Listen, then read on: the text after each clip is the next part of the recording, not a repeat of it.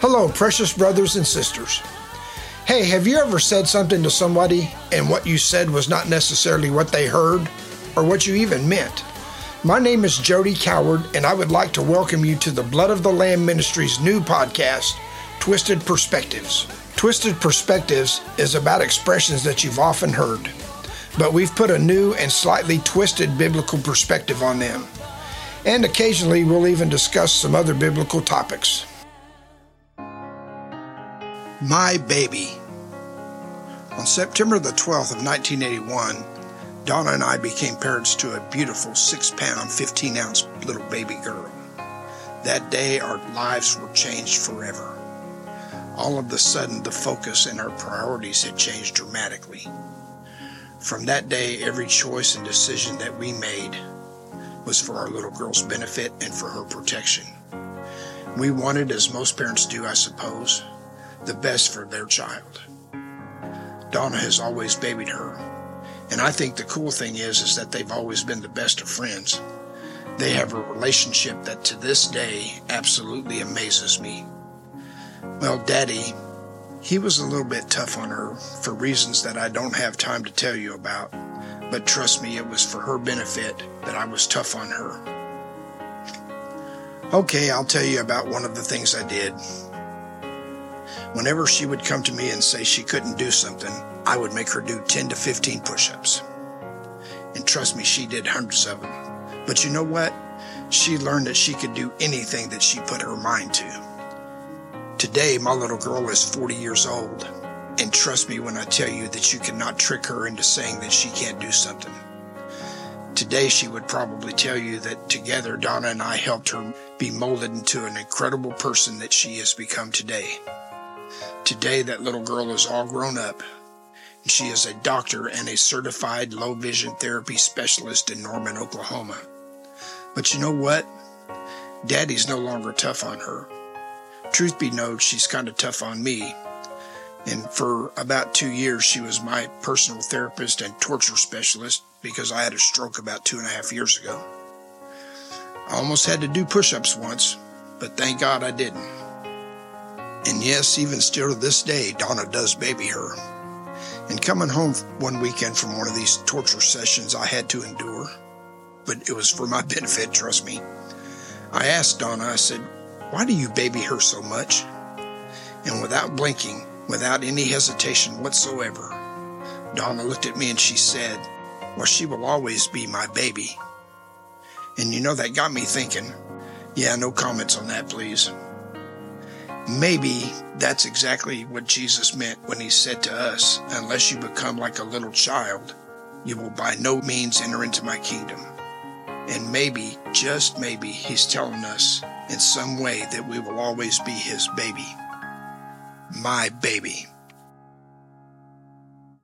On today's episode of Twisted Perspectives, we talked about uh, my baby and how I think Jesus always considers us his baby children. So I want to kind of look at that today and see what exactly does the scripture say about that. So in the book of Mark, chapter ten, verses thirteen through fifteen, and again, I'm reading out of the New Living Translation. One day, some parents brought their children to Jesus so that he could touch and bless them. But the disciples scolded the parents for bothering him. When Jesus saw what was happening, he was angry with his disciples. He said to them, "Let the little children come to me. Don't stop them, for the kingdom of God belongs to those who are like these children. I tell you the truth, anyone who doesn't receive the kingdom of God like a child will never enter it." Now, if you remember in our last episode, I talked about the difference of the phrases kingdom of God and kingdom of heaven. Kingdom of God being how God operates within his kingdom, kingdom of heaven being as a place or a territory of heaven. And specifically speaking in these scriptures here, Jesus said the phrase kingdom of God. So please keep that in mind as we go through these scriptures. In verse thirteen, we read that the parents of the children were bringing the children to Jesus, and the disciples were the ones that were stopping them. So have you ever noticed that when you become like a little child, and you're making your progress and steps to get closer to Jesus, that there's always someone that's trying to keep you from doing it. And the sad thing is that sometimes it might even be friends or family that are even Christians. It's a sad thing, but let's let's continue looking. In verse fourteen, notice what happens when Jesus sees this. One translation, it said, the one that we read said that Jesus got angry of it. One translation says he became indignant, and another translation says he's become greatly displeased. So I'd say it was safe to say that when a child is trying to get to Jesus and somebody's preventing them from doing it, Jesus doesn't look too favorably upon it. Also, Jesus said the kingdom of God belongs to those who are like these little children. So remember, the kingdom of God is how God operates within his kingdom, okay? So here's a question I have for you. What's a child like? If you're a grown-up, which you probably are listening to this podcast, do you remember what it's like to be a child? Well, I've got a example that I would like to give to you. Several years ago, I had a nephew that was about four or five years old, and he was staying at his grandmother's house, and I went over there to visit. And I'm standing with my back to my nephew, talking with his grandmother. And I didn't know at the time because my back was to him, but he had got up on the coffee table. And all of a sudden I heard these words, Uncle Jojo. And I turned around, and I kid you not, this little child was in midair flying to Uncle Jojo. So what's the point of this? My nephew knew that Jody would catch him. He had no reservations, no fear, no qualms about jumping into my arms because he knew that I would catch him. So I think that that's kind of what Jesus is saying here. Unless you trust me like a child, you will never understand how God operates within his kingdom. Now let's continue looking. In verse fifteen, Jesus said, unless you become like a child, you will never enter into the kingdom of God. Why is this? Why is Jesus comparing the trust and faith of a child and a grown-up to children trusting God and understanding how God's kingdom operates? Again, remember, there's two different phrases, the kingdom of God and the kingdom of heaven. And Jesus plainly said that you would by no means enter into the kingdom of God. Why is this? Well, I believe it's because that the kingdom of God does not operate like any other kingdom or system out there, any government or any world system. It operates completely the opposite as most worldly systems out there. For example, Jesus said the way to greatness is to humble yourself.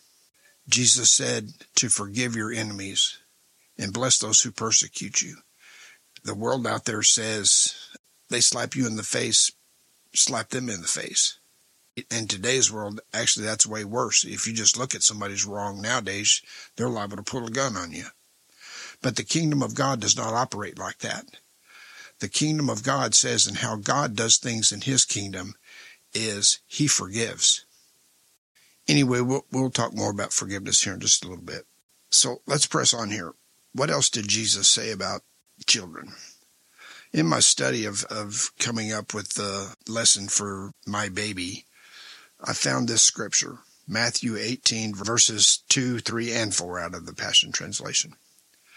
Jesus called the little ones to his side and said to them, he said this to the children, okay, and everybody else that was listening.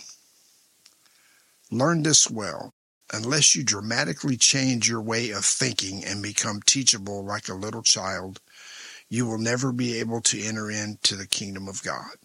But whoever continually humbles himself to become like this little child, this one will be greatest in the kingdom of heaven, kingdom of God. Amen. So I think it's safe to say that Jesus is telling us that we really need to become like a child to understand his right way of doing things. So let's continue on. Okay, now I want to take you to the book of Ephesians, chapter five. We're going to be looking at verse one. And I'm going to read two translations here. The first one will be out of the Passion Translation. Ephesians chapter five, verse one, the Passion Translation. It says, "Be imitators of God in everything that you do, for then you will represent your Father as his beloved sons and daughters." Now, in the New Living Translation, Ephesians five, verse one, it says this, "Imitate God, therefore, in everything that you do, because you are his dear children." Have you ever noticed that children do imitate their parents? Some might imitate their mother, some might imitate their father, some might imitate both of them. Donna and I have a daughter, and it has been said her entire life she has been told that she was the spitting image of her father. And I'll give you an example of this. Several years ago, we were at the Gospel Rescue Mission in Muskogee, Oklahoma. Couldn't tell you what we fed them. It was spaghetti or chili or something good because I'm a really good cook. But anyway, I have a friend that used to live right down the road from there, from the Gospel Rescue Mission. You could see each other's front door. That's how close he lived. He saw that my car was parked out front, so he came down there. And I'm in the kitchen cooking. My daughter is standing in the doorway. And my friend Wendell, he comes around the corner, and this is what I heard from in the kitchen. "I swear you're the spitting image of Jody Coward." She was standing exactly like I stand because she has become an imitator of her father. This is what God is telling us, that we are to become imitators of him. So check this out.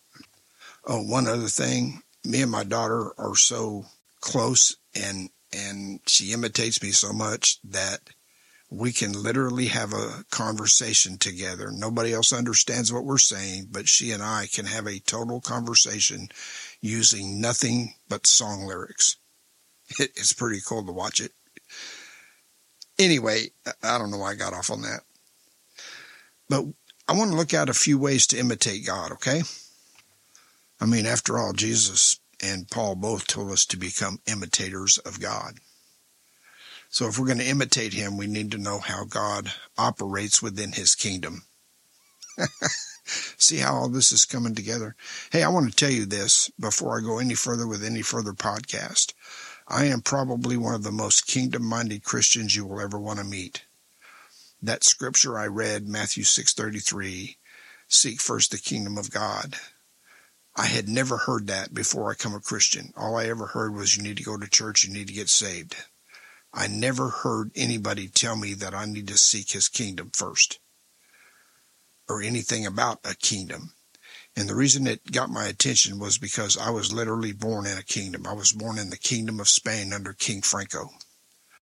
I want to give you ways that we can become imitators of God. We can show kindness to everyone. The scriptures say that God's sun shines on the righteous and the unjust. He is kind to everyone. The scriptures tell us that we are to love our neighbors like ourselves. This is an agape love, that, that God kind of love. I know it's hard to do, but through the power of the Holy Spirit, we can learn to love others like God loves us. We need to learn and get better at forgiving others and not be so quick to take offense from people. We need to learn how to be more merciful and compassionate. The scripture says oftentimes that when Jesus did a miracle, it will say this, that Jesus moved with compassion.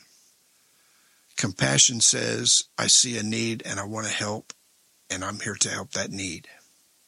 We need to learn not to be so condemning of our brothers and sisters and even unsaved people. I learned a lesson. The lesson was this. If there was never a fall back in the Garden of Eden and evil and sin had not entered into the world, would people act like they act today in condemning others and not forgiving? I don't believe they would, because that evil influence would not be in the earth today. You know, Jesus hung on the cross and he said, "Father, forgive them, for they know not what they do." A lot of people that get offended oftentimes the people that they they are angry and unforgiving towards didn't even know that they offended them or hurt them. And that really hurts you by not forgiving them. But Jesus himself told us when we stand praying, if we have anything against anybody, to forgive them. So we need to get better at that and get better at not condemning people. And you know, to me, after being in the church for over twenty years, being a Christian for over twenty years, it's sad to say that that condemning is very rampant in the church today. And I know it breaks God's heart. Jesus said it this way, how can good water and bad water flow from the same spring? We need to get better at loving people like God loves them and become imitators of God. And here's my final one. We need to learn how God talks. We need to learn what God says about us. We need to learn what God says about his children. We need to learn about what God says about others. We need to learn how God talks. You know, the scripture says that David was a man after God's own heart. I've studied the Psalms for many years, and this is a, a phrase that is repeated in the Psalms about David. God, teach me your precepts, or some form or fashion of that sentence. Do you understand what a precept is? A precept is a forethought. So David was saying, I want to know how you think. Everything you say, everything you do starts with a thought. So if we're going to learn how God talks, don't you think we need to learn how he thinks? That's what David said in the Psalms. I want to know how you think. That's the lesson for today. And if you don't mind, I would love to pray for you. Father God, I lift these precious children up to you. I plead the blood of Jesus over each and every one of them, Father. I ask you, Father, to give them courage to become as a little child to you, that they have an unfailing trust in you, that they just know that they know that they know that you will show up, that you will provide their every need, that you will save lost loved ones, that you would bring that wayward child back home, that you would break the bondage of addiction of a lost child, that you would restore families, Father, that you would heal marriages and heal the relations between children and parents, between husbands and wives, grandparents and children. Father, you are the way maker. You are the miracle worker. There is none like you, Father.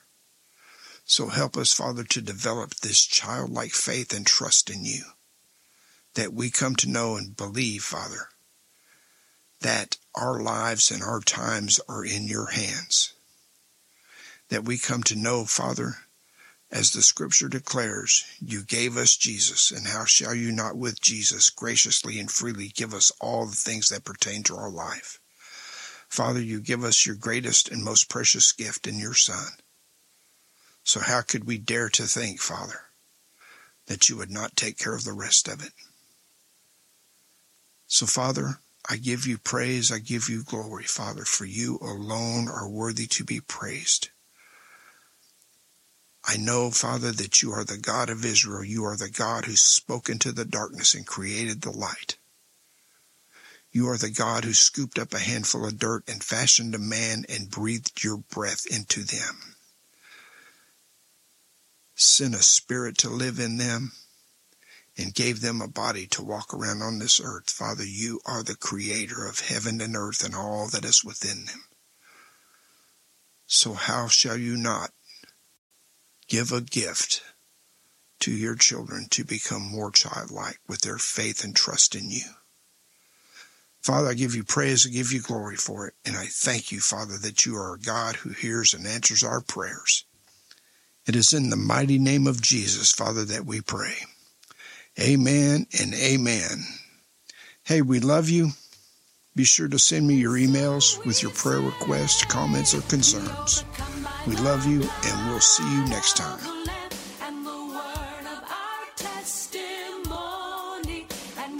I'd like to thank you for taking your time to listen to our podcast today. If you would like to contact us with your questions, your comments, or even your prayer request, you can do so at jody coward fifty-nine at gmail dot com. That's J O D Y C O W A R D fifty-nine at gmail dot com. We look forward to hearing from you. Until next time, remember, we overcome the enemy by the blood of the Lamb and by the word of our testimonies.